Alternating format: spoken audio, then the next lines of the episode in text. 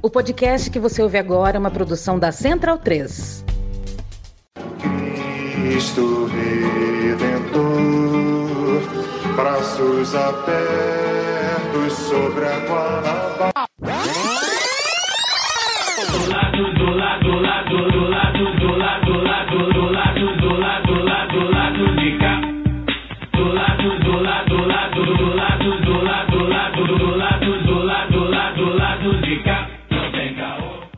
Momento, ouvintes da Central 3. Hoje é quinta-feira, dia 25 de maio de 2023. Eu sou o Caio Belandi, de volta ao Saúl Estúdio. E este é o lado B do Rio 275, chegando no seu feed. O time hoje está desfalcado do Fagner Torres, mas eu estou aqui com a Laura Ramos via internet e com o Daniel Soares aqui no estúdio.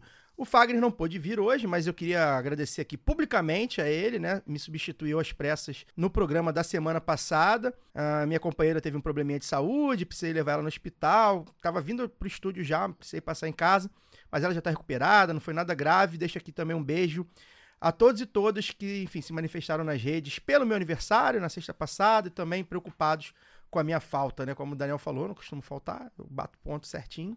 Trabalhador que está sempre batendo Funcionário padrão. padrão do mês. A galera gostou bastante do Fagner apresentando, né? Botou pressão no titular. É, pois é, mas ele vai e falta na semana seguinte. É realmente, enfim. Chinelinho, É, é o chinelinho. nosso patropi, né? A repercussão foi bem boa no conselho editorial lá, os, os nossos apoiadores e apoiadoras gostaram. E aí eu sei que eu posso tirar umas folgas, né, de vez em quando, né? Falar, vai lá, Fagner, hoje vai lá. Antes de eu chamar meus camaradas de bancadas pra dar o boa noite, eu vou deixar aqui nossa solidariedade aos professores da rede pública do estado do Rio de Janeiro que estão em greve, né? É, hoje eles até conseguiram que o governador Cláudio Castro publicasse é, um decreto que garante o piso salarial nacional para todos os docentes o que não acontece atualmente. Porém, eles ainda votaram para ficar em greve pelos funcionários administrativos, né? Afinal, a educação não é só professor e os, os administrativos não foram contemplados aí nesse decreto que o Cláudio Castro deve publicar aí nessa sexta. A gente está de olho, né? A gente está acompanhando o caso, assim, um pouco mais distante. E vamos esperar aí, de repente a gente se aprofunda sobre o tema nas próximas semanas. Também nossa solidariedade aos professores do Distrito Federal, né? Também encerraram uma greve agora, três semanas paralisados. É, enfim, parece que conseguiram também algumas das suas reivindicações. A gente também vai acompanhar os desdobramentos de perto. E por fim também né, declarar nossa solidariedade aos moradores do Complexo da Penha, né, novamente atacados pelo braço armado do Estado nessa semana. Esse projeto de extermínio do povo preto e favelado que o Rio de Janeiro segue tocando a toda. A gente- Não, não é novo, mas é novo. intensificado sob Cláudio Castro, desde ele, já- ele já chegou com um cartão de visitas que foi a chacina do Jacarezinho, né? Isso. Quando ele assume no, no lugar do Witzel e parte da, infelizmente, da legitimação dele frente ao, ao eleitorado fluminense passa por essa, entre aspas, liberdade da polícia pra matar, torturar e enfim. É, e aí significou milhares de crianças sem escolas, cidadãos sem atendimentos médicos, né? Porque afetou escolas, afetou é, é, os postos de saúde. Além, claro, das execuções, né? Mortes, os tiros, a insegurança. Uma questão que a gente sempre passa por ela e nem sempre comenta a fundo, por exemplo, né? É, que eu acho que é fundamental, é, é o psicológico das pessoas, né? Como atinge, você às vezes não necessariamente perde alguém próximo, mas qual, qual o psicológico Psicológico da pessoa que, que vai pro físico também, né? que Porque é chamada físico. somatização, é um processo de adoecimento crônico.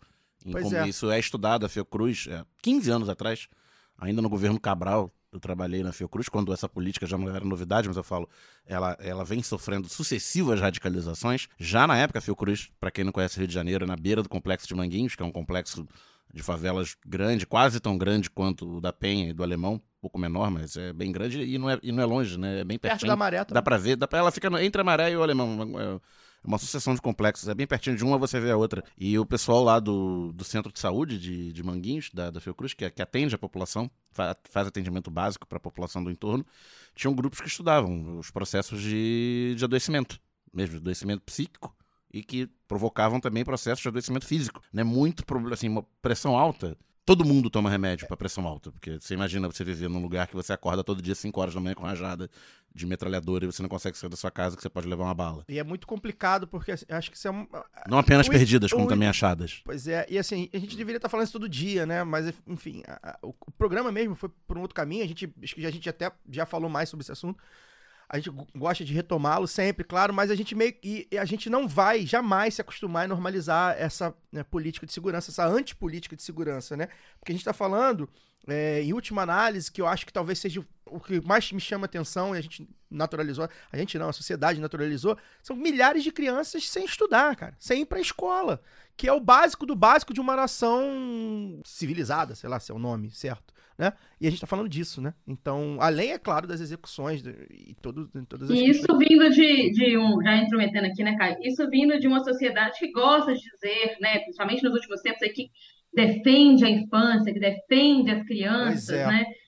E é uma coisa que sempre choca a gente. Eu nunca deixo de me chocar, não só com os casos de, de balas perdidas achadas em corpos infantis, mas também do impacto, né, que você imagina disso desde a infância. As crianças crescendo naturalizando esse tipo de coisa, né? Isso. Enfim, é um debate que a gente faz aqui, a gente não vai deixar de fazer. A gente.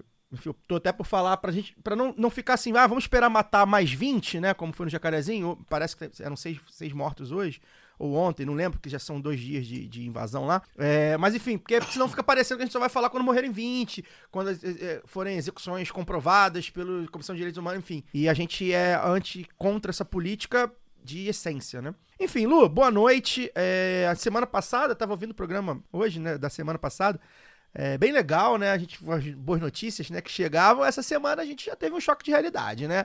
Enfim, realidade se impõe às vezes. Boa noite. Oi, oi, Caio, Daniel, já falei aqui, mas é isso. Oi, oi, pessoal também que está nos ouvindo, né, a partir de agora. É isso, rapaziada. Gravar podcast do Brasil é um eterno cuspir pra cima, né? Que é outra pra cair na nossa testa. Semana passada eu pontuei que a comunicação do governo parecia acertar em alguns pontos, né, para poder pautar pelo menos a própria base, ou tentar, né, pautar a própria base. E essa semana parecia aquela tirinha da turma da Mônica, com todo mundo correndo sem saber o que aconteceu.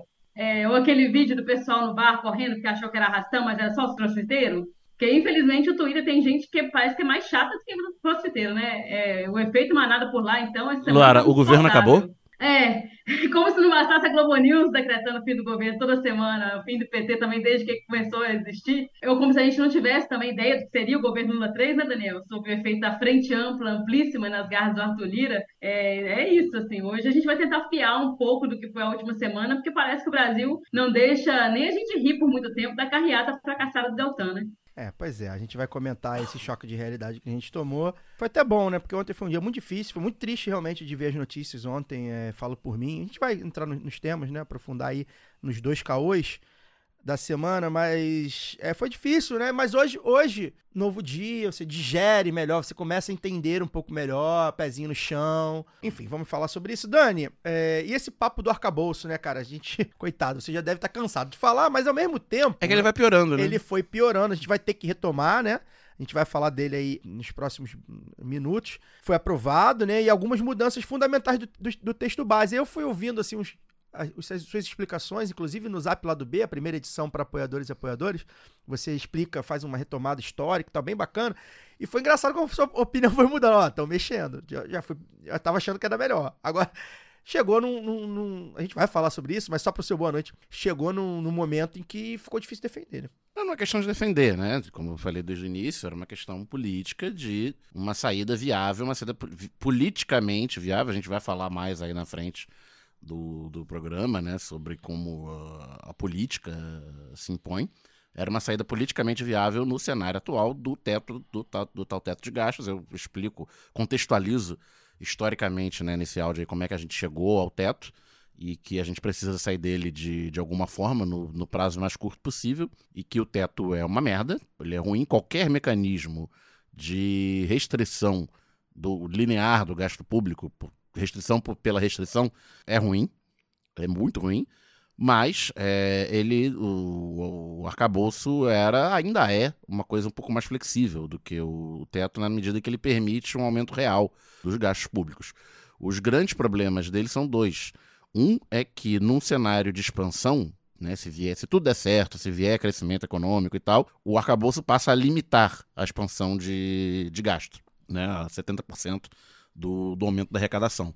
Ele, por um lado, ele no momento que a gente tem, né, que é o momento saindo do momento de retração, de anos e anos de crise ou estagnação, ele garante um mínimo de expansão dos, dos gastos públicos. E a gente precisa desse colchão. Mas ao mesmo tempo ele é um teto, porque ele barra a expansão a um certo limite se a gente tiver um, um ciclo expansionista. Então ele daqui, como eu falo, se tudo der certo, daqui a dois anos ele vai ser um imenso problema, a gente vai ter que saber achar uma maneira de se livrar dele.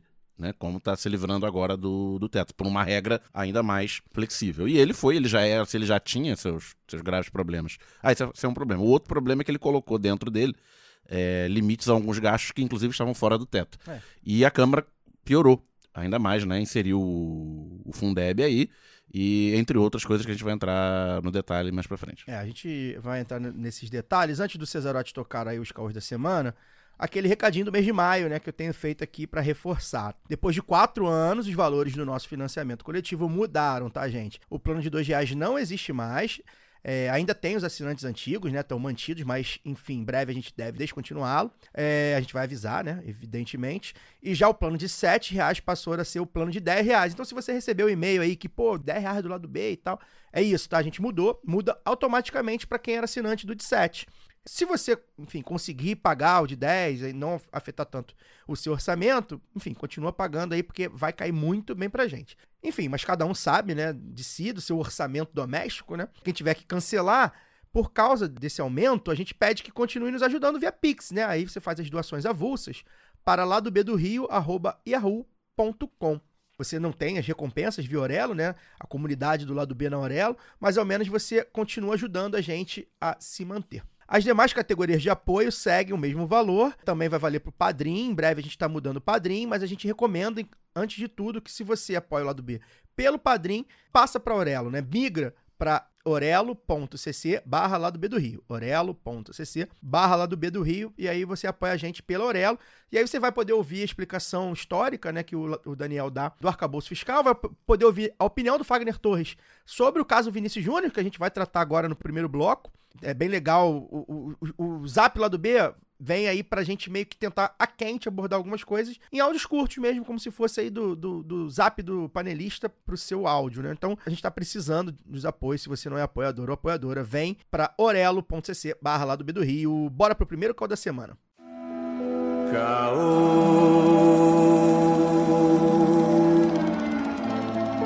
Lê,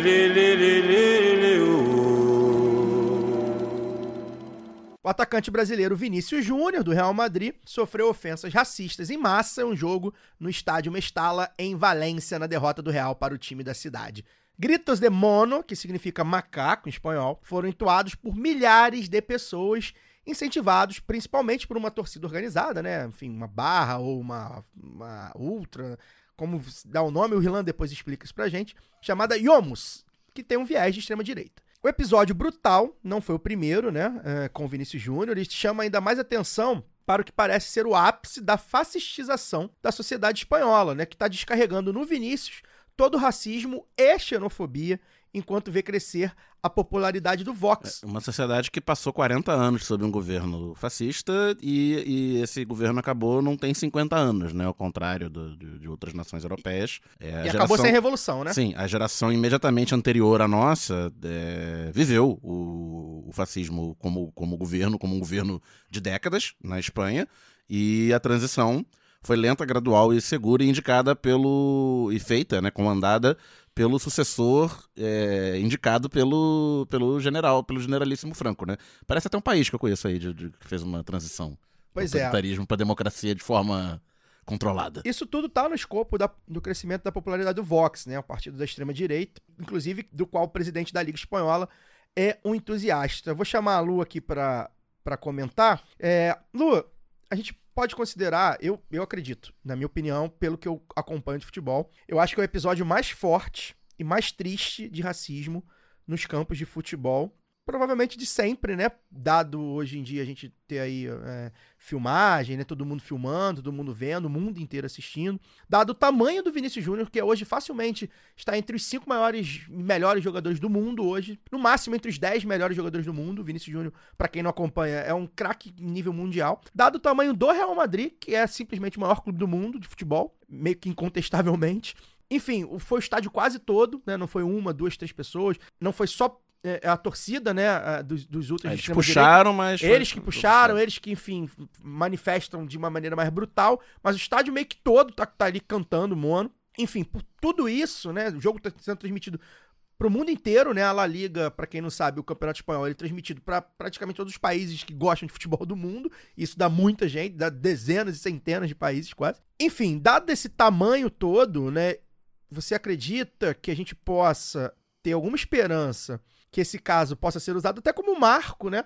Para primeiro ampliar e aprofundar o debate. E aí no caso da Espanha, um debate que não existe. Né? Não tem preto no debate público na Espanha. Pelo menos no futebol a gente vê, né? Na mesa redonda e tal, não tem. E acredito que, inclusive, em outros, outros campos também não. E principalmente fazer com que as iniciativas, né, das federações, dos clubes, dos jogadores, das mídias, das empresas, iniciativas sejam de fato tomadas, né, Lu? Porque a gente tá vendo muita nota, né? Ah, porque o clube tal se manifestou, ah, porque a FIFA se manifestou, ah, porque o Real Madrid. E é tudo sempre assim, não ao racismo. O racismo é ruim. É raci... Enfim, o que, que você tem enxergado aí desse caso? Olha, Caio, eu sou uma otimista incansável, vocês aqui sabem disso, né? Então, eu acredito que sim, alguma coisa pode mudar, porque já mudou. Né? A gente teve uma manifestação importante do próprio governo Lula, o próprio Lula, na verdade, né? Que naquela ocasião estava participando das agendas durante o encontro do G7.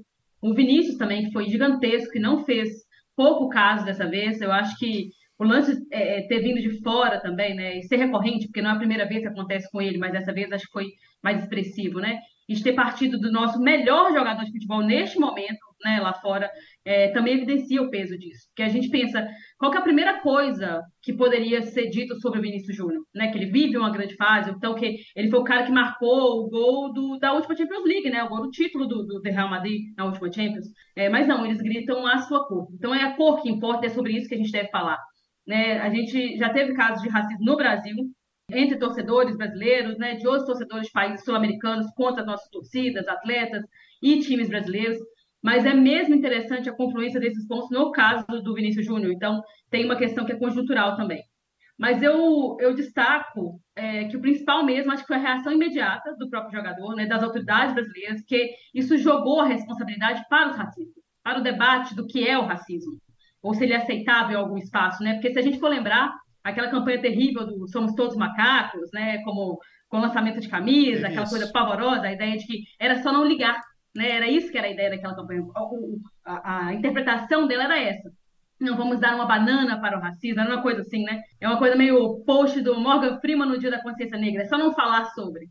E isso só interessa a quem é racista, porque permite que, essa, que o racista continue sendo racista, né? Mas com frase pronta, com hashtag, mas no íntimo ele ainda continua podendo achar negros e negras inferiores. Então, quando a gente cobra, quando a gente se impõe, quando a gente quer ser ouvido sobre isso, quando a gente coloca né, na ó, vamos falar sobre isso, inclusive como uma nação que tem população majoritariamente negra, né, a gente mostra para o mundo do que, que é feito esse país e do que, que a gente pode fazer ao mundo. Ou também, no caso da Espanha, do que fizeram com a gente, né? Do que fizeram com, com a América do Sul, enfim. O constrangimento ele é necessário, eu acho, saca, para o racismo, é pedagógico.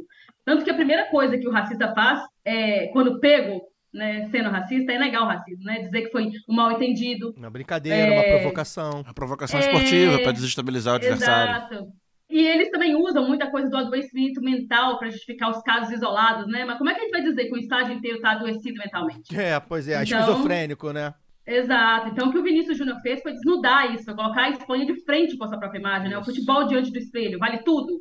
Que mensagens são essas que nós estamos passando? Que esporte é esse que se encontra na desumanização do outro? Né? E aí, obviamente, o futebol também encontra a política, né? Porque, como o Caio já falou, né, o racismo ele anda de mãos dadas com a xenofobia, com o imperialismo, né? Porque quando um país, um governo, uma liderança que seja é legitimada né, pelo, pelo voto, chega ali, como a gente falou aqui do Vox, é, é, acredita que o outro é um bárbaro acessibilizado, ele está subjugando os povos e suas culturas, né? E é isso que o apoio ao Vinícius Júnior precisa combater também. Como ele mesmo diz, hashtag só não, não, não comove. Isso. Então, é todo esse discurso que precisa ser colocado nesse debate. Porque é, é me incomoda muito isso também, Caio, essa coisa de não, não ao racismo. Mas existem vários tipos de racismo, né? E aí, dentro do futebol, ele é, costuma ser aceitado. Assim como a homofobia, que as pessoas, às vezes, elas relativizam, né? É preconceito também, também desumaniza. Então, por que a gente não coloca todo esse debate em campo, para usar os trocadilhos necessários aí, e enfrenta esse, esse problema? Porque é um problema. Eu fico imaginando o que uma criança negra assistindo a um jogo do Real Madrid sentiu naquele momento. Ou que fosse uma criança é, torcedor do, do time adversário sabe? Como é que, como é que ela se vê, assim, é, é, mesmo que não seja negra, vendo que aquilo ali, como é que ela entende? Então, assim, a gente precisa. Estou citando isso dentro porque a gente também começou falando disso, né? Falando da infância, Sim. que a gente pensa nisso como um começo. Mas o impacto que a gente tem nisso socialmente, né? Como é que as pessoas enxergam o outro, à medida que a gente vai deshumanizando, isso vira um discurso que também naturaliza esse tipo de, de coisa. E a gente não percebe. E dali a pouco a gente tem casos como o que acontece. A gente fala muito do, do problema, né, de ser de olhar para fora, das pessoas ali colocando hashtag, mensagem de apoio, os times, mas quando acontece aqui também, como é que a gente reage? Então, fomentar esse debate, eu acho que foi muito interessante e eu destaquei justamente, quis destacar justamente essa mudança, né? Que alguns anos trouxeram para a gente. Eu acho que é um amadurecimento. Tem aí uma questão conjuntural, hoje a gente tem um governo que responde prontamente, tal, é, é mas também tem é, mas também tem um amadurecimento do debate racial no Brasil. É. O entendimento do que é o Brasil, né? É, Virou crise diplomática. né? Isso, acho que assim, tem- duas coisas que acho que é importante situar. Porque assim, a gente, nós, nós três aqui, né, a gente ac- acompanha futebol de perto, né? A nossa audiência, diria que a maior parte também acompanha futebol de perto, né? Mas assim, tem gente que às vezes não acompanha, né? Conhece o Vinícius Júnior de conhecer, enfim. Acho que tem dois, dois elementos que são fundamentais para contextualizar. O primeiro é o fato de que é no Vinícius Júnior que é descarregado o ódio às pessoas pretas na Espanha, né? Principalmente hoje onde ele está jogando. Mas isso não significa que só aconteça com, com o Vinícius Júnior. E aí o próprio Vinícius Júnior publica casos, e aí tem dois casos que são muito alarmantes, né?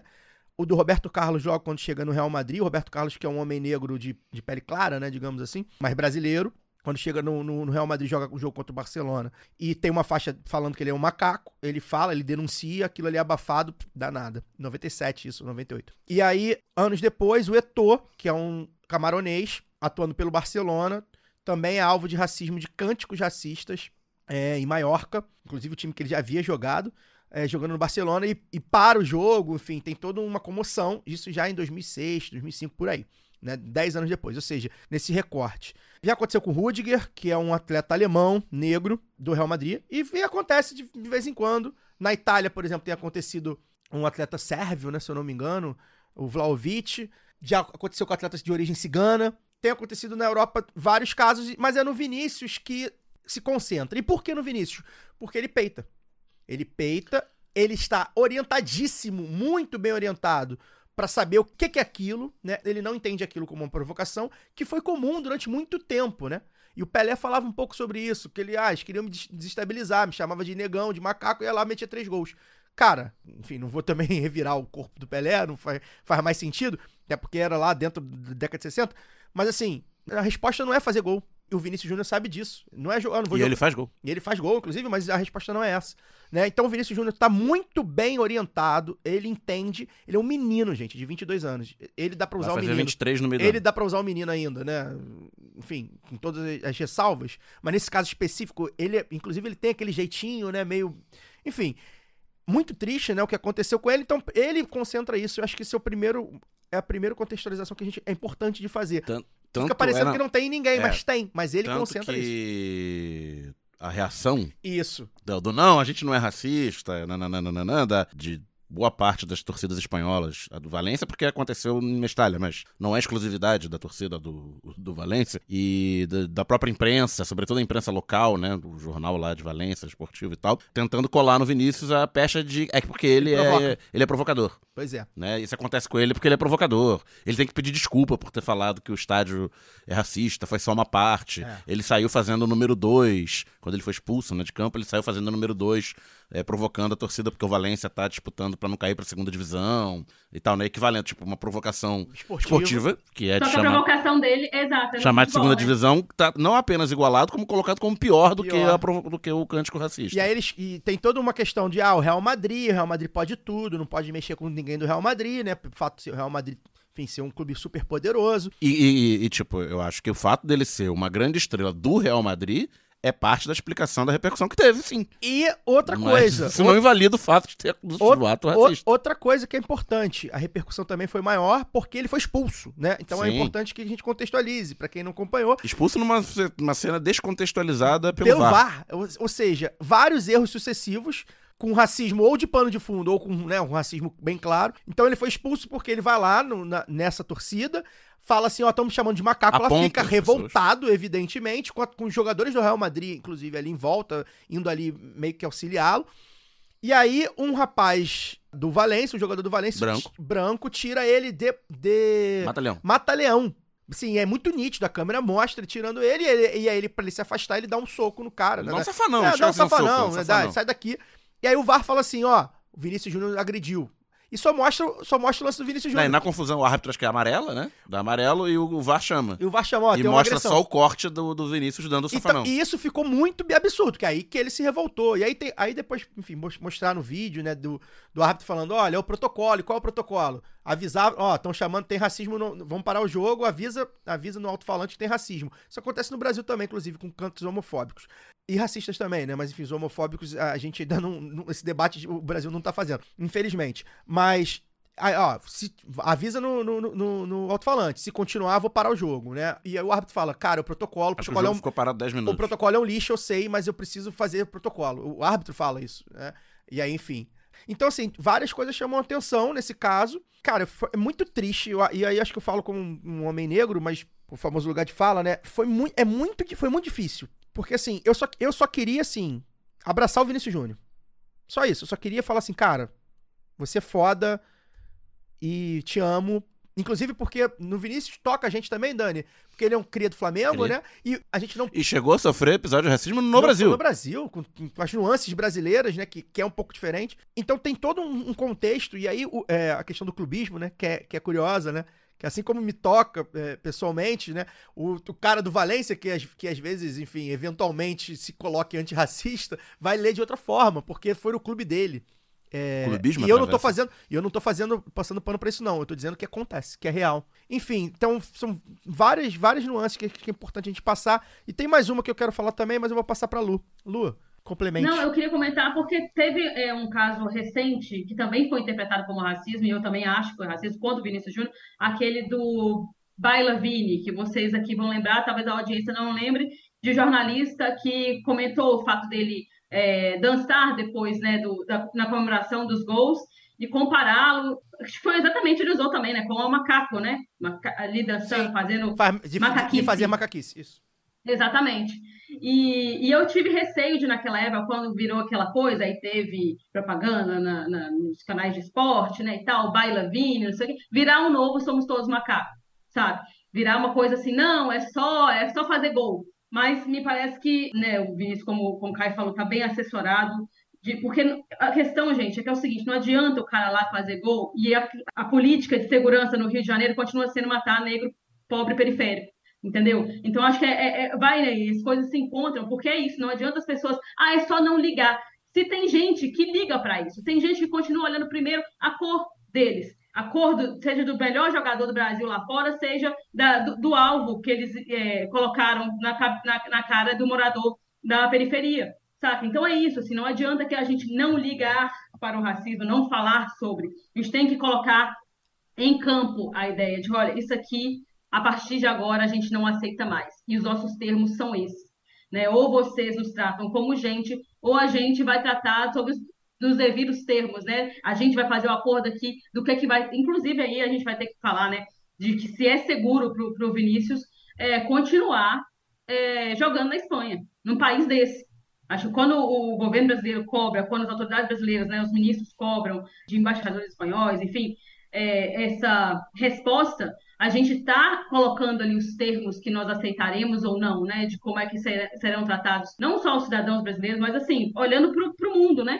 E aí trazendo também um ponto, só para poder concluir, Caio, passar para você de novo a bola, eu, eu acho que também é interessante porque nós falamos aqui de, de racismo, xenofobia e imperialismo também, porque Isso. andam de mãos dadas, repito. E, e o Lula, ele trouxe isso também nos discursos quando ele vai falar da guerra na Ucrânia. Que devia também os conflitos na Palestina, por exemplo, ele tem trazido isso direto Verdade. do discurso, né? Também é, mobilizar, também causar comoção, porque o que acontece com as pessoas é isso. assim, a gente às vezes traz, né, surge algum caso de racismo, os casos isolados, entre muitas aspas, assim, porque estou usando ironia, né? Não sei se vai ficar tão evidente. É, e as pessoas se comovem ali porque são pessoas públicas ou é é colocado como um ou outro, mas não, isso acontece diariamente. E essa comoção precisa ser geral, porque é um problema sistêmico, é um problema é, eu vou usar aqui o estrutural, mas acho que tem outras leituras melhores também, tão, tão boas para a gente fazer sobre a questão racial. É, então, isso precisa ser olhado como um todo e essa comoção precisa ser geral. É, e, e, enfim, várias nuances que a gente vai a gente vai tentar trazer um, convidado bacana nos próximos nas próximas semanas aí para falar sobre. É, tem muita gente estudando, muita gente, enfim, formulando sobre isso. É, tem questões, por exemplo, né, e aí por isso que acho que o imperialismo, né, a questão do colonialismo é importante também. Tem uma diferença do, do racismo sofrido, pelo por exemplo, pelo negro europeu para o negro africano e principalmente, nesse caso do Vinícius, é, é sul-americano, né? Não que não sofra. Lukaku, para quem não sabe, um negro belga, fala bastante sobre isso, um cara que formula muito também. O Rudiger já escreveu sobre isso também, é, alemão. Mas é diferente também, exatamente pela leitura que se faz de um alemão e de um belga, né? E, ele, e não é que não haja racismo contra eles, não estou dizendo isso. Pelo contrário, eles mesmos já é, é, mostraram que há, e há mesmo. Lukaku recentemente sofreu um episódio de racismo, fez um gol, mandou calar a boca e foi punido. Foi expulso. Enfim, né? E com, exa exatamente igualando né, a, a, provocação esportiva com o racismo. Na Itália, isso. Que também é outro paísinho que, enfim. Então, além de, de outras coisas, né? Por exemplo, ah, não tem. Eu tô falando, a gente tá falando da Espanha, não tem racismo no Brasil? Tem. E, e a gente sempre aponta aqui, como a Laura apontou, né? O racismo que a gente tem das operações, das ditas operações policiais né, nas, nas, favelas. No, no mesmo dia do caso do Vinícius Júnior, um homem foi preso na torcida do Altos do Piauí, em Teresina, por ofensas racistas ao goleiro do Ipiranga, Ipiranga de Erechim. De Erechim um jogo da Série C do Campeonato Brasileiro. Um homem negro, inclusive. Pois é, é, é, é, é a, estrutura, a, estrutura racial, é, enfim, é, o debate racial ele, ele é uma convenção. Então, assim, tem várias nuances nesse caso específico do Vinícius, e, e aí eu é, retomo lá a pergunta para Luara, eu acho que é importante, talvez seja um momento de virar essa chave do racismo, porque há negros no debate público do futebol hoje, no mundo, né? E aí a gente fala muito da Argentina, por exemplo, o cara fazendo macaco, e na Argentina o pessoal passa pano, o Diário Olé passou pano de novo, né? E por que passa pano? Porque não bota, bota o negro pra falar lá, pô.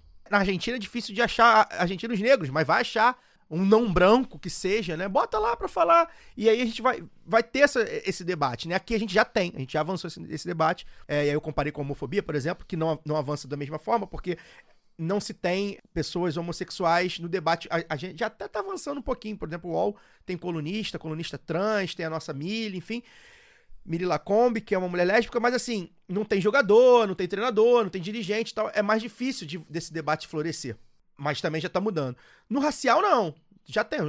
Pelé, né? Como é que você não vai debater cor, é, debate racial, né, no, no, no, no, esporte que o Pelé é o rei, né? Então, assim, tem várias nuances nesse caso, a gente precisava falar sobre isso, a gente espera trazer aí alguém que esteja estudando, que esteja é, é, organizando os pensamentos sobre isso. E, e o terceiro, minha terceira meu terceiro comentário vai em cima, né? A Lu já falou também, mas eu queria registrar que é diferente o fato da gente estar vivendo num governo democrático, vamos botar assim, né? Porque aí o Lula se manifestou, fez questão Não se manifestou de se manifestar. em qualquer lugar, se manifestou no púlpito do G7, fez né? questão de se manifestar. Os holofotes internacionais em cima. O Itamaraty atuou, o ministro da Justiça atuou, a ministra da Igualdade Racial atuou.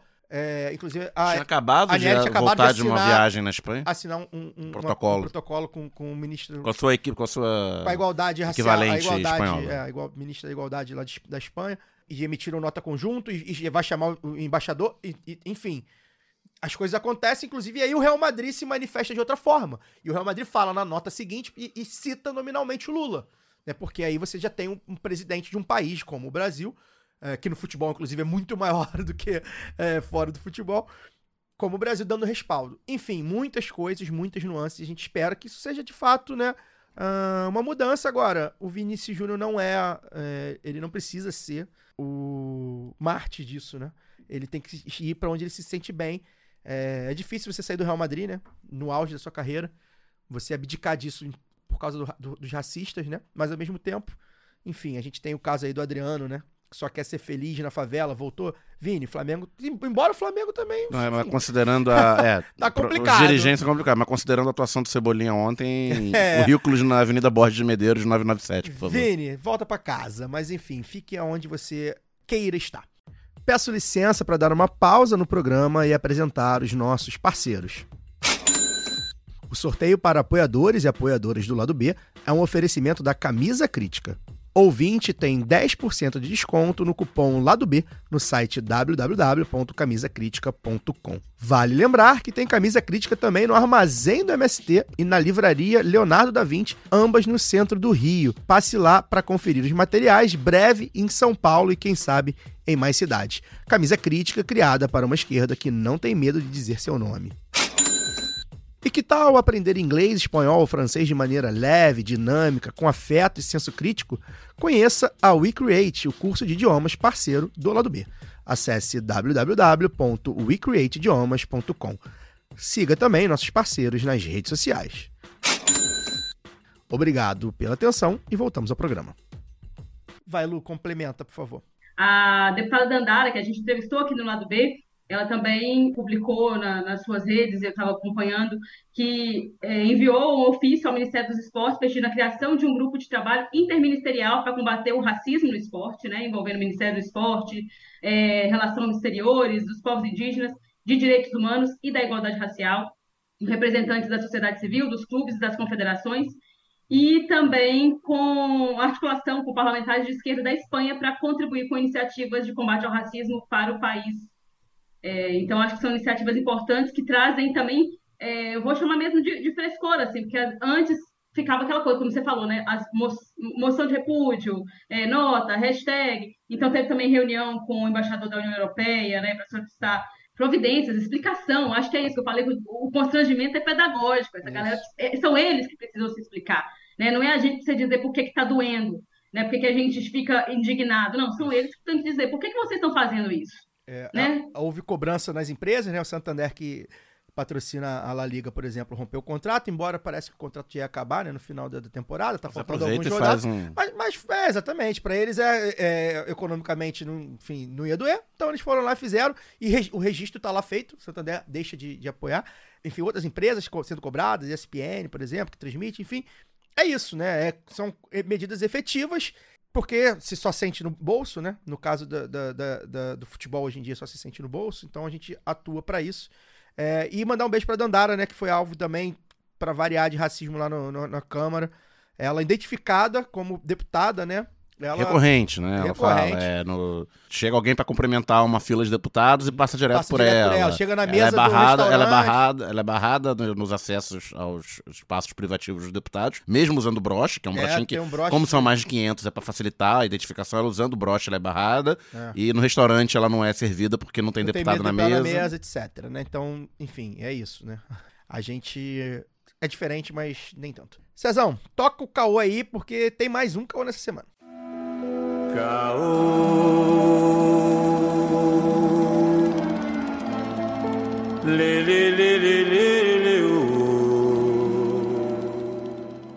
O fato é que o governo Lula termina o mês de maio emparedado pelo Centrão. Nessa semana, Arthur Lira e sua turma de deputados fisiológicos botou as garrinhas de fora.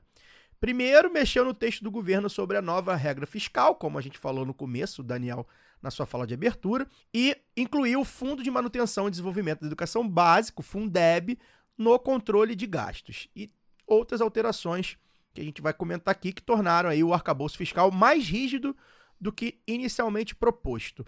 É o teto com o pé direito alto, né? É, irritando, inclusive, alguns deputados do próprio PT, que é pé uma direito alto e abaixar um pouquinho. é, e aí, acho que é interessante também, né? O Lindbergh e o Rui Falcão, né? Lindbergh do Rio e Rui Falcão de São Paulo, votaram a favor, né? A bancada do PT é, votou toda a favor, mas destacaram aí numa nota que o texto, abre aspas, agravou sobremaneira as normas de contração dos gastos públicos, limitando fortemente a capacidade do Estado de fazer justiça social e comandar um novo ciclo de desenvolvimento, fecha aspas. Tá certo. E aí, na terça também, a Comissão Mista do Congresso aprovou o relatório da MP, que reestrutura os ministérios, né? E aí, o que, que aconteceu? O Centrão mexeu na política ambiental, principalmente do governo, retirando poderes do Ministério do Meio Ambiente, da Marina Silva, e do Ministério dos Povos Originários, da Sônia Guajajara. E por fim. Também do MDA. E também, não, entre outros. Te, teve outros também, mexendo, enfim, cidades. O AF no Banco Central. É. E por fim, na quarta-feira, foi a vez da Câmara aprovar a urgência para o projeto de lei que dificulta a demarcação de terras indígenas, né, o chamado marco temporal. O projeto irá para apreciação em plenário, praticamente aí em simultâneo ao julgamento do caso no STF. Né? E aí, Dani, é... Ontem foi um dia difícil, tá falando aqui em off, né? Porque veio meio que tudo, né? Tava que tava ali concentrado já ali pra vir, né? Veio meio que tudo, a gente viu que vai ser difícil, um choque de realidade, como eu falei na abertura, né?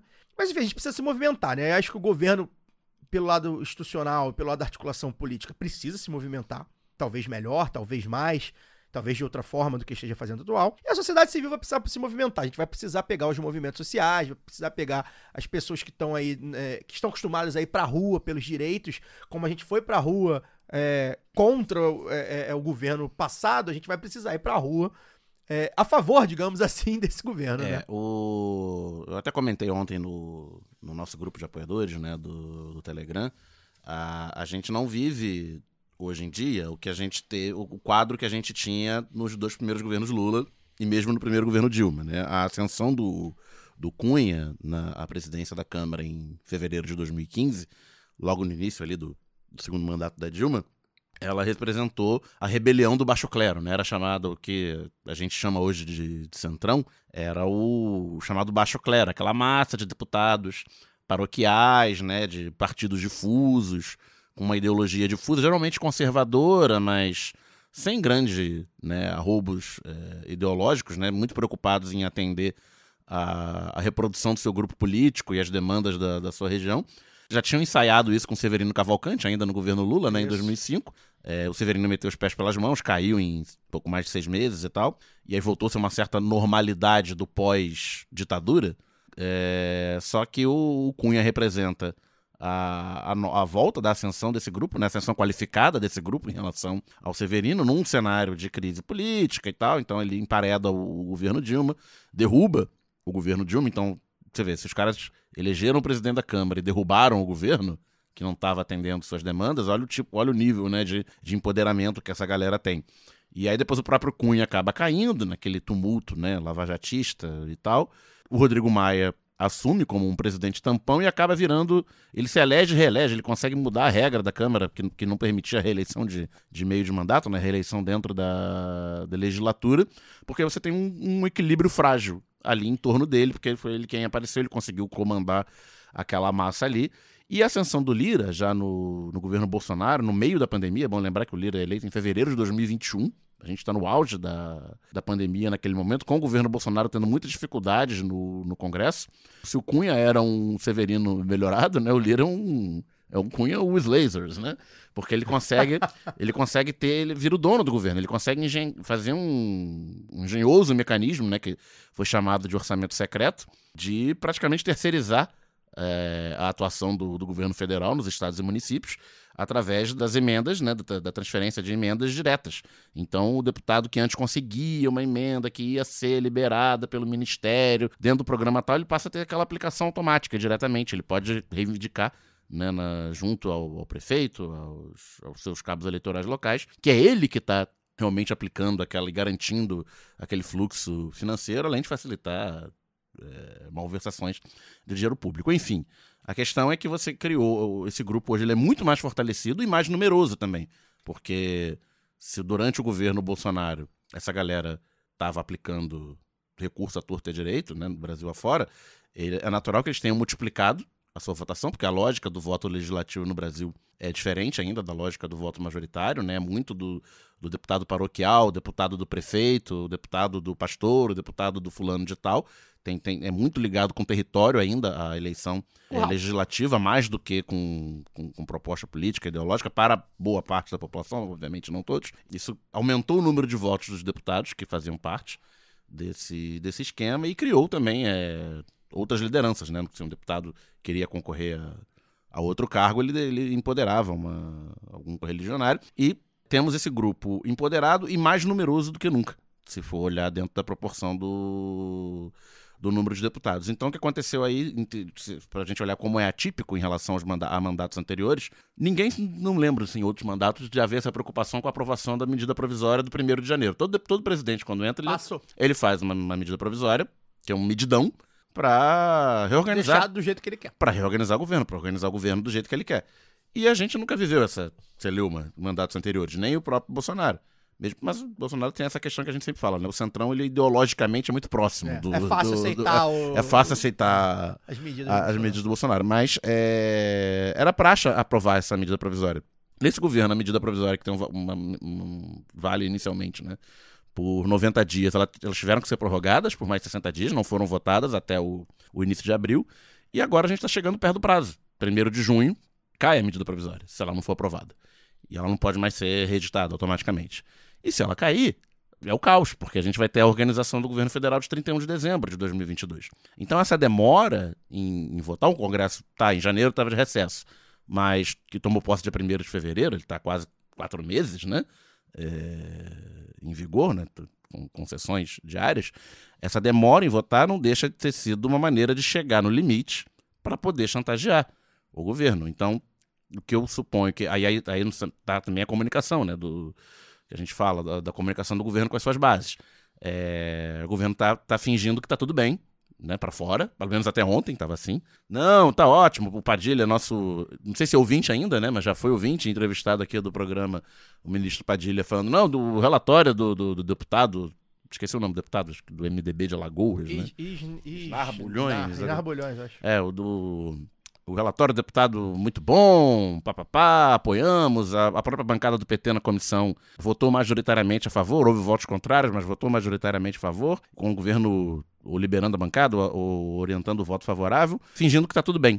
E a- o, o perfil do PT no Senado publicou vitória, aprovamos a, a a medida provisória da organização do governo, que como o Caio falou aí, né, desidratou toda a área ambiental, o MDA, jogou a, a ABIN de volta para os milicos no, no GSI, mas acredito que a estratégia do governo seja aprova logo isso, para garantir o, o bolo geral, né, para evitar o caos na semana que vem, e depois ver o que é que faz.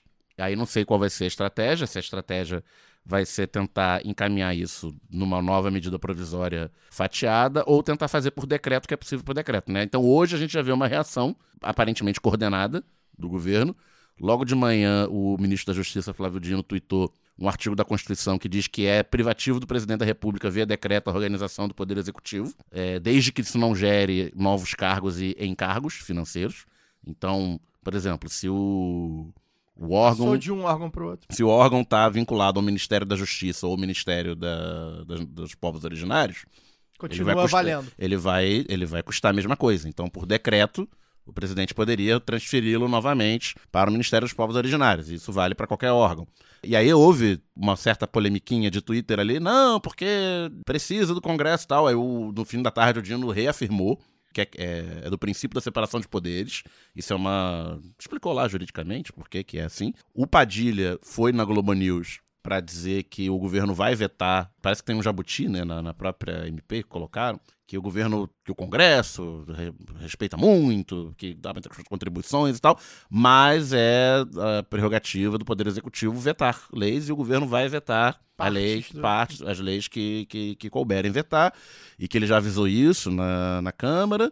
E o próprio Lula fez um tweet no final do dia, né? Queria que até que a Luara comentasse esse, esse tweet do Lula no final do dia, porque é uma coisa que a Luara fala muito aqui, né?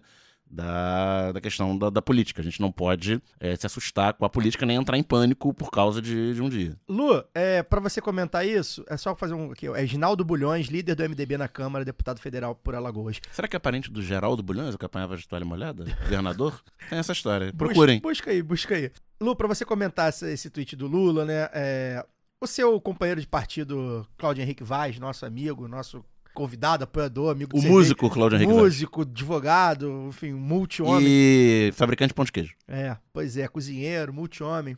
É, ele falou uma coisa que me chamou a atenção, eu acho que aí é sobre a comunicação, né?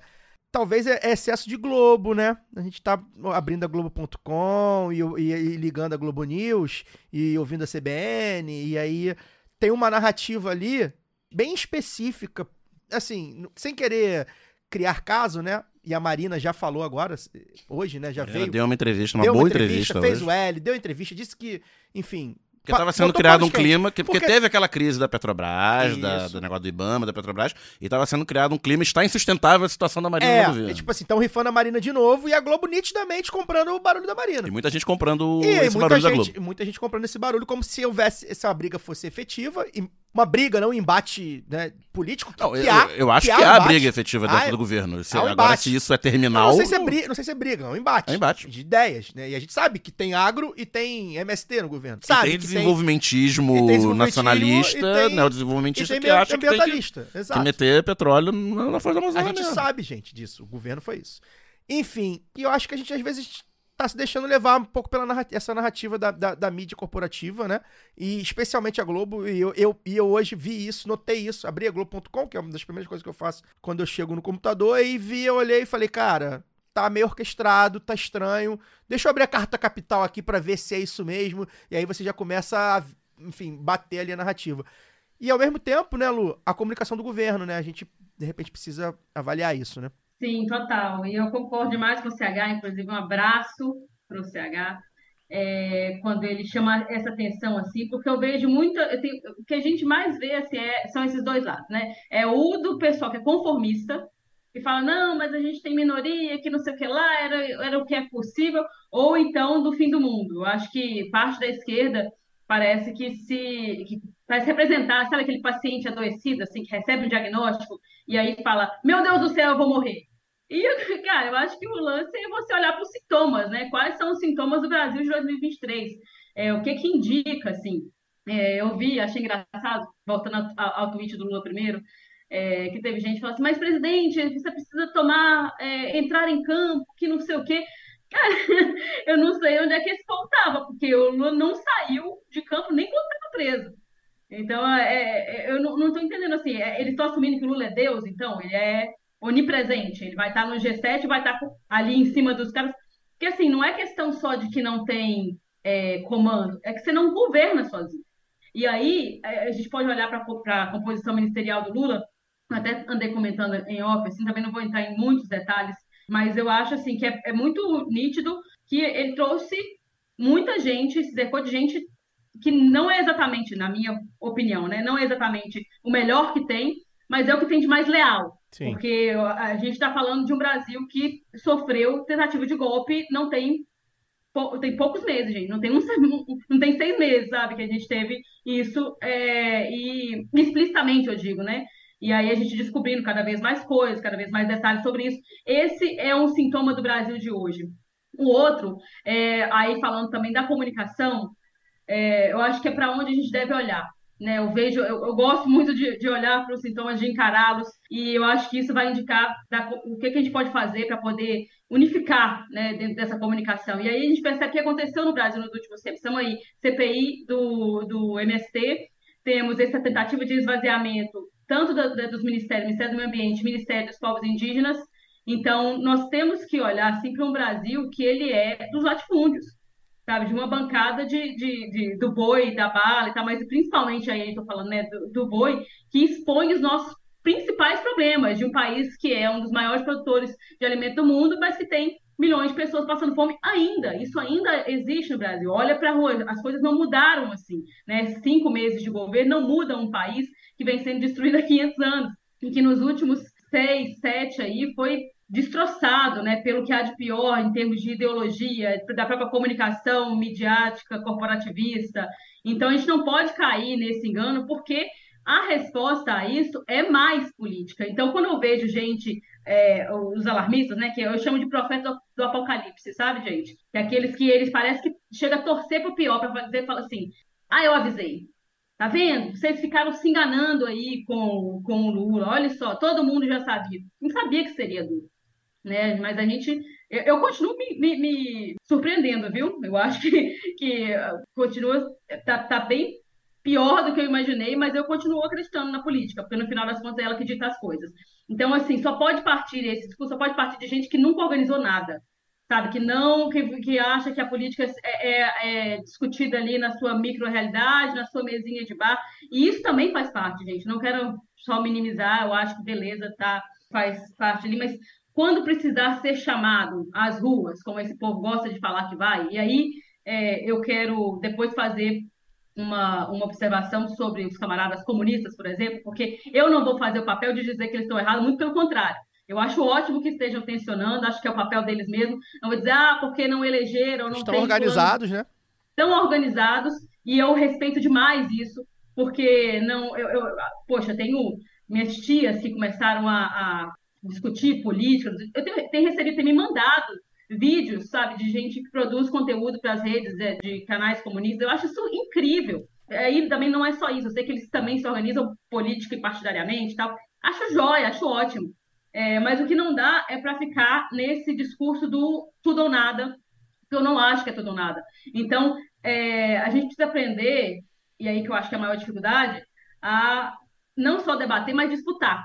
E a disputa passa pela negociação também, passa por a gente entender o que, é que nós temos com que a gente. Né, que, vamos com o que nós temos hoje para poder resolver, sabe, o, o, agora, os problemas, porque são imediatos, são problemas grandes do país de hoje, mas também vamos olhar para esses sintomas.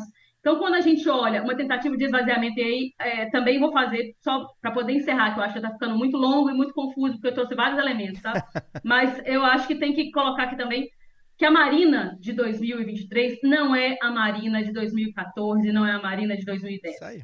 Né? Ela a também é uma é outra também, que tem se mostrado extremamente leal e muito madura, inclusive no discurso é, ambiental. Quando ela faz esse é, que chamaram de intervenção, não é, não é uma, uma intervenção, foi o contrário, né? Que aconteceu uma intervenção da Petrobras num órgão que precisa ter, ter autonomia, e eu acho que a gente tem que defender isso, porque nós estamos defendendo o serviço público, estamos defendendo os profissionais, quem estuda a área né, ambiental, porque eu acho que nós também estamos muito atrasados nesse debate ambiental. Nós já falamos aqui, indicamos entrevista com a, com a Marcela, que foi ótima, né, Caio? É, falamos, eu tenho tratado da pauta uh, ambiental, vou aproveitar para poder indicar um curso da casa Perseu Abramo, que é a Fundação do PT acabou de lançar um curso chamado Emergência Climática e Trabalho, se não me engano, ainda está com inscrição aberta e é muito maduro. Traz gente que a gente já entrevistou também, como a Camila Moreno, né, que foi, é, a gente falou sobre transição energética, sobre mercado do carbono. Então, gente, vamos amadurecer o nosso debate também, porque eu acho que os sintomas indicam muito para onde a gente tem que olhar, para o que, que a gente tem que comunicar e o que, que nós temos que defender a partir desse momento. Porque nós estamos brigando é com essa gente, é com gente que acha que é dono desse pedaço de terra aqui. Então, se eu não fui é, mais claro até agora, fique bem claro, nós estamos brigando principalmente com latifúndio, com quem não produz alimento, com quem deixa o Brasil passar fome para poder exportar.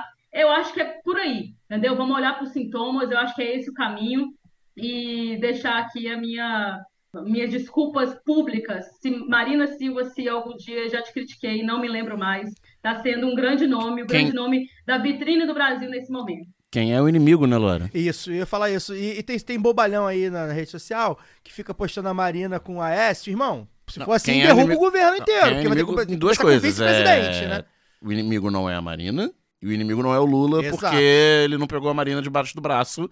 E, tipo, ele não precisa pegar também a Marina debaixo do braço. A Marina sabe muito bem o que está fazendo, tanto que hoje fez a entrevista. Exato. Zoélio lá. É, é, e aí. Pra gente... Ah, e só pra concluir também, a galera que, que, que eventualmente está histericamente postando aí, ah, mas vocês querem voltar pra Idade da Pedra, porque a nação precisa de petróleo para se desenvolver e tal. O, o fato de uma, uma licença ter sido negada para um estudo que muito muita gente séria considerou mal feito, não significa que não pode mais explorar petróleo no Brasil, gente. A própria Marina, acho que hoje falou, ela deu centenas de. Ela, o Ministério, deu dezenas ou centenas de autorizações só esse ano para exploração. Então, se cumpre os requisitos, se a área técnica do IBAMA aprova, tudo certo. Se não há riscos é, ambientais é, evidentes, né? Se está dentro dos parâmetros, etc. Beleza. Agora, você explorar porque tem que explorar de qualquer jeito, sem cumprir os devidos trâmites, não dá. E, e tem negociação política nisso também, né? É, a política não tá fora. E aí, Vamos lá, servição, tá, galera? Lado B do Rio, 258, com a Marcela Oliveira, Racismo Ambiental e Justiça Climática, citado pela Luara, tá? Foi ao ar em novembro do ano passado. Lado B Notícias, 130, exploração de petróleo na margem equatorial, que a Fernanda Castro conversou com Bruno Dantas, diretor do Sindipetro, que aborda tudo isso que a gente falou é, da questão aí da, do veto do Ibama a esse projeto, tá, gente? A gente falou sobre marco temporal também, queria achar aqui. Eu vou achar aqui, vou, vou procurar. E aí, enfim, concordo com tudo que vocês estão falando. Acho que a gente contemplou bem essa questão. É política, né? É isso. Acho que o que resume é política. A gente não fez a revolução, a gente elegeu o Lula. E a gente tem falado bastante disso. Análise é análise. Que a gente gostaria que fosse é o que a gente gostaria de que fosse. São coisas diferentes. A gente não, a gente não se dá por vencido, a gente ainda acredita na revolução. Acho que todos nós três aqui temos como, como meta a revolução. A gente não ganhou. E pelo contrário, gente, foi 0,8% de diferença. E o, o Congresso do jeito, 1,8. é 1,8. E o Congresso do jeito que tá, né? Então, É, só para corroborar aí a fala da, da Luara sobre de explorar os, os espaços possíveis na política, né? Eu fui dar uma pesquisadinha rápida no final do dia sobre a questão do Fundeb, né? Que eu fi- eu fiquei na dúvida se a proposta original já incluía o Fundeb ou não. E a principal voz que no Congresso se levantou contra a inserção da, da contribuição federal Fundeb no- nos mecanismos de controle do arcabouço fiscal é a senadora professora Dorinha, do União Brasil do Tocantins. Que é, e foi ela autora da do projeto de recomposição do Fundeb em 2020, contra a orientação do, do governo, que o, o partido dela apoiava, né, já que a União Brasil é, é a fusão do PSL com o DEM, dois partidos que apoiavam o, o governo Bolsonaro. Ela conseguiu articular, inclusive junto com a esquerda na época, a recomposição do, do Fundeb. E ela hoje estava dando declaração de que aprovado na Câmara, né, o arcabouço vai seguir para o Senado, que ela vai, que, que infelizmente houve um acordo de líderes para não fazer destaque, né? Então não sei se vai ser possível mudar já no Senado ou se vai tentar fazer uma nova PEC na, na sequência para tirar o Fundeb. Mas enfim, é uma voz de uma senadora do União Brasil, do Tocantins, que é um estado completamente politicamente dominado pelo agro, né? Porque a, a economia do estado é 90%, mais do que isso, dependente do, do agro. É, é essa senadora que está tá levantando a voz a favor da, da retirada do Fundeb do, do arcabouço fiscal. Então, existem esses, esses passos, né? Eu não, não, não puxei a capivara da senadora, mas já que o nome de urna dela é professora Dorinha, deve É. ter alguma trajetória ligada à, à educação, mais ou menos, e, Mas- e tem esse espaço para explorar de negociação. E vai haver esses espaços em outros temas. É, e assim, vi gente falando que acabou o governo Lula. Gente, olha só, é isso. E o governo Lula, todos os governos Lula foram marcados por esse tipo de embate. Exatamente porque é um governo de conciliação. E isso aqui não é uma crítica, é uma análise. E o mundo não começou dia 1 criticar de janeiro de A gente pode 23. criticar assim, mas todo, a gente tá falando do Lula, gente, que tem um monte de meme, né? os comunistas, inclusive, botam um monte de meme lá, conciliei e tal. Cara, é isso, né? E aí, dentro disso, a gente tem vitórias e derrotas. E o Lula falou, é normal. E eu acho que assim. Semana passada baixou a foi gasolina. fo- pois é. Semana passada teve. Os programas voltaram, os programas Exatamente. principais de, de- de distribuição de renda, de. Enfim, a gente é, é- vai caminhando. É, Não é o que a gente gostaria. Acho, inclusive, que a estratégia de comunicação, e aí o Janones fez uma crítica que a gente pode discordar da forma por ter sido em público, mas a gente não pode discordar do mérito. Acho que ele, ele apontou e mostrou o mérito é, é, da questão. Acho que a comunicação tá dormindo ainda, e quando ele critica no Twitter, ele, ele faz apontamentos bem básicos, assim mesmo, e, e muito reais, assim. E ele, enfim, é, é um cara que a gente acabou ouvindo bastante e foi fundamental pra campanha. Fundamental pra campanha. Então, enfim, Aquela virada ali de primeiro Pois pro segundo é. turno. assim como vários outros é, é, influenciadores. O Lula convocou, a Marina e a Guajajara devem aí se reunir com ele. Teve a questão do GSI também, que ia voltar para mão dos militares. Enfim, é um freio Ah, no de caso, a. ABIN voltar pro A GSI. Vin- é, desculpa, que é, abrir e voltar tá com os GSI. Isso. Enfim, várias, várias questões aí que a gente foi meio que tipo assim, um ac- acelerou o carro, porque é isso que o Dani falou, precisava votar tudo, jogou tudo pro mesmo pro mesmo balaio no mesma semana, bum, toma, e vamos acompanhar agora pra saber como é que vai ser essa freada de arrumação, É, né? eu acho que o que irritou muito a base, né? Não só a, base de Twitter, mas a base que, que tá na luta, né? Tanto que você vê a declaração dos próprios deputados do PT fazendo críticas e tal. Foi o clima de está tudo normal, não tem nada acontecendo, né? Que, a, que o governo, os responsáveis pela, pela articulação do governo e a cúpula do PT estavam colocando na mídia até ontem. Não, vencemos, não, o relatório é muito bom e tal, né? Tipo, uma coisa é você votar a favor pra tocar o negócio, outra coisa é você fingir, fazer esse cinismo, né, de que, de que tá tudo bem e tal. Hoje mudou o tom um pouco. É, realmente, sim, vamos cuidar do que a gente tá consumindo, tá, gente? A gente aqui faz esse discurso há muito tempo, né? É meio inédito, a gente, é um discurso que a gente faz sobre contra a mídia hegemônica de um viés diferente do que a gente tem feito, né? Porque agora o governo é um governo PT, o lado B nunca teve esse, essa experiência, sabendo que a mídia hegemônica cumpriu um papel razoável ou meio que irregular, mas menos pior do que a gente esperava ano passado, né? A, a posição é, do, dos comentaristas do grupo, do grupo Globo, por exemplo, foram mais razoáveis do que tinham sido nos últimos anos, ano passado. Alguns, inclusive, ainda têm posições muito razoáveis, mas vamos ter calma no que a gente consome, vamos, vamos esperar, vamos consumir da onde a gente confia, vamos ouvir uma outra opinião, um outro viés, né? É, não só das opiniões, das reportagens, que é fundamental, porque a opinião a gente sabe mais ou menos da onde a gente vai consumir, né? A gente sabe da onde que que vem. As reportagens, às vezes a gente acha que é só ah, a notícia é essa aqui, mas às vezes vem bastante enviesada, palavrinhas que são usadas que para fazer você pensar numa coisa que não é exatamente. Então assim, vamos ter calma. A gente sabe que, primeiro, tudo que vier do governo Lula vai ser melhor do que se fosse um governo Bolsonaro 2. Isso, isso a gente nunca a gente nunca deixou de falar aqui mas ao mesmo tempo a gente sabe que as coisas vão funcionar de uma maneira bem diferente e a gente espera, inclusive, dentro dessas críticas que a gente faça, que o governo também, enquanto articulação política, enquanto comunicação, possa se mover de forma diferente também, porque muitas vezes a gente vê cometer os erros que cometeram no, passa no, no passado, né? Então, é, Lula não é Dilma, eu gosto sempre de falar isso com todo respeito a Dilma. A gente sabe das questões que tinham, inclusive internas dentro do PT, dela abrir o, o diálogo, Lula não é isso, então, ah, vai ser golpeado de novo. Calma, né? Sem derrotismo, não é bem assim. Mas eu acho que, de repente, principalmente a cúpula que tá ali com Lula, né, Luara? Que você falou da lealdade, né? Muito leais, mas às vezes não muito e não é a mesma de 20 anos atrás. Não, é não tem a experiência de ser cúpula do governo, dos outros pois governos é. anteriores, embora muita, a maioria Algum, já estivesse. não, né? já estivessem aí, mas eles não, não eram, eram a cúpula. Principais, eles foram, é. Não eram o núcleo do, do, do, governo.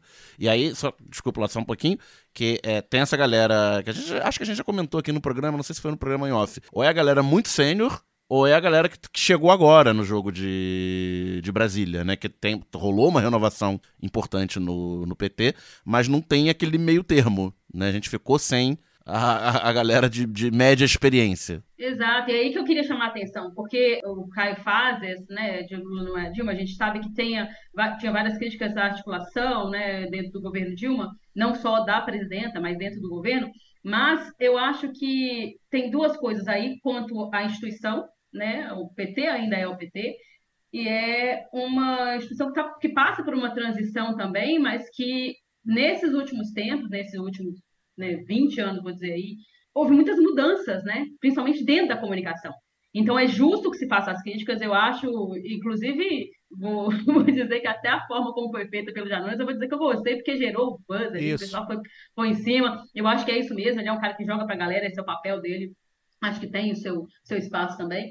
Mas é, as assessorias, elas é, envelheceram muito mal, eu acho. Né? E aí eu vejo. A gente sofre um pouco isso, do... né, Laura? Aqui no lado B. Pô, demais, cara, é, exato.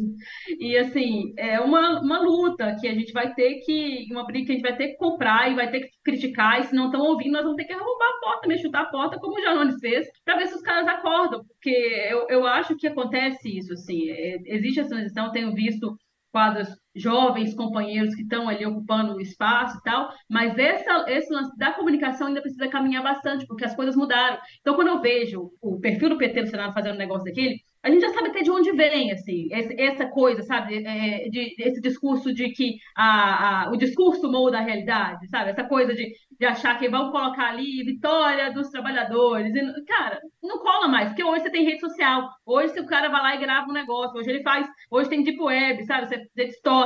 Então, ou você vai se provar pela realidade, ou não vai.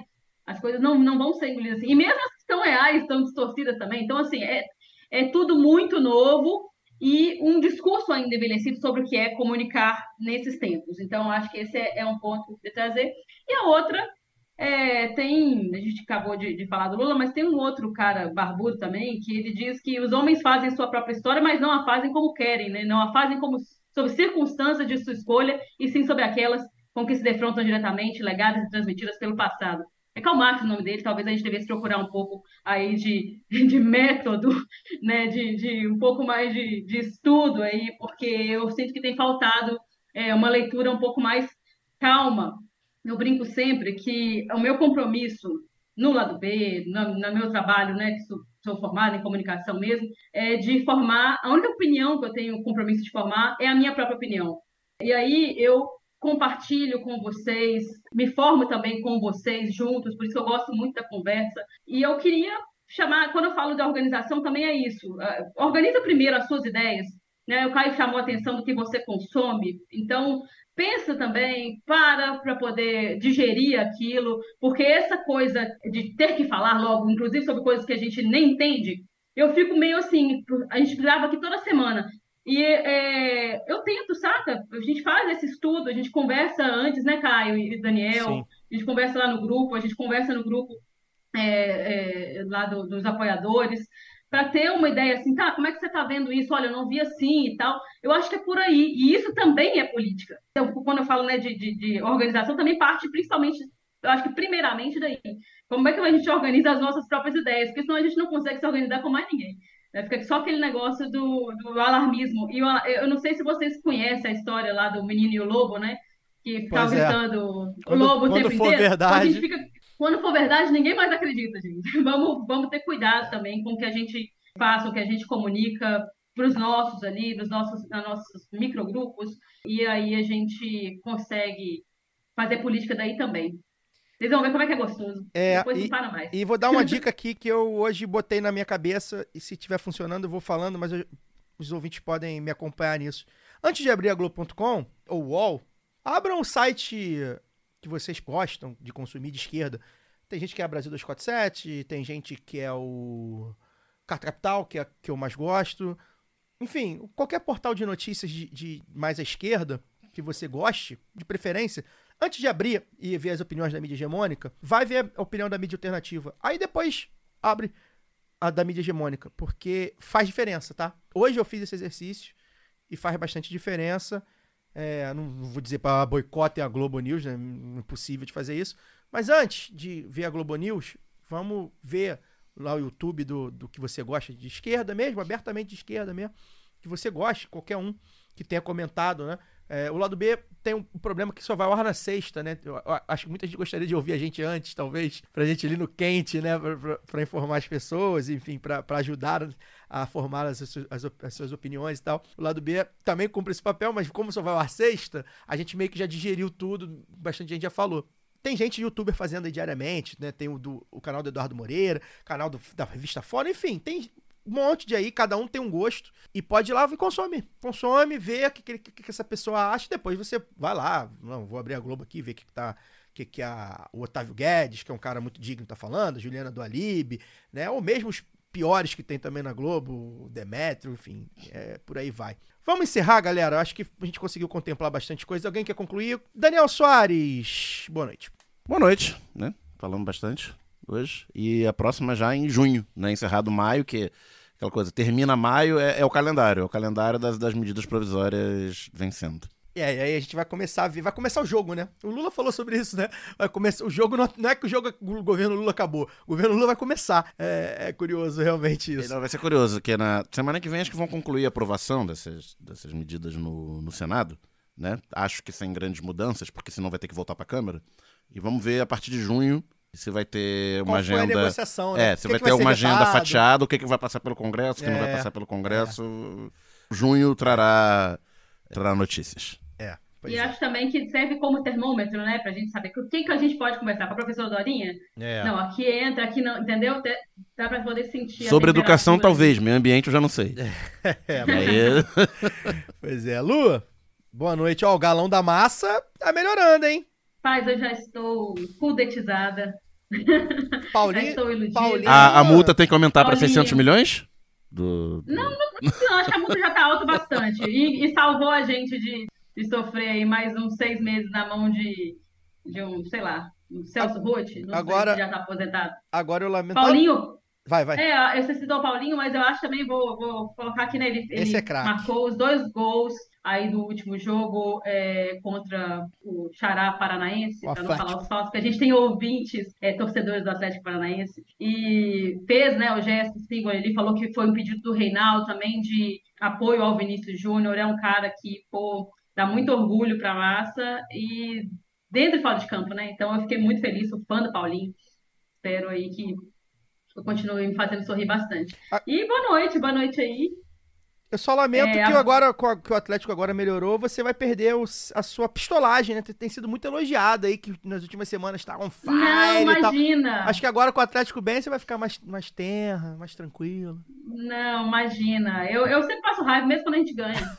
tá certo. Eu sempre passo raiva. E aí eu queria aproveitar para poder mandar um abraço pro Carlos Justino Correia, que é apoiador do lado B. Segundo ele, com muito prazer e orgulho. E o mais importante também é Galo Doido. Então, um abração para você, Carlos. É isso, então um abraço a toda a nação atleticana, o time mais simpático do país. O lado ah, B, pronto! o lado B fica por aqui semana que vem. A gente volta, Forte Amplexo, até lá. Este podcast foi editado por Fernando Cesarotti.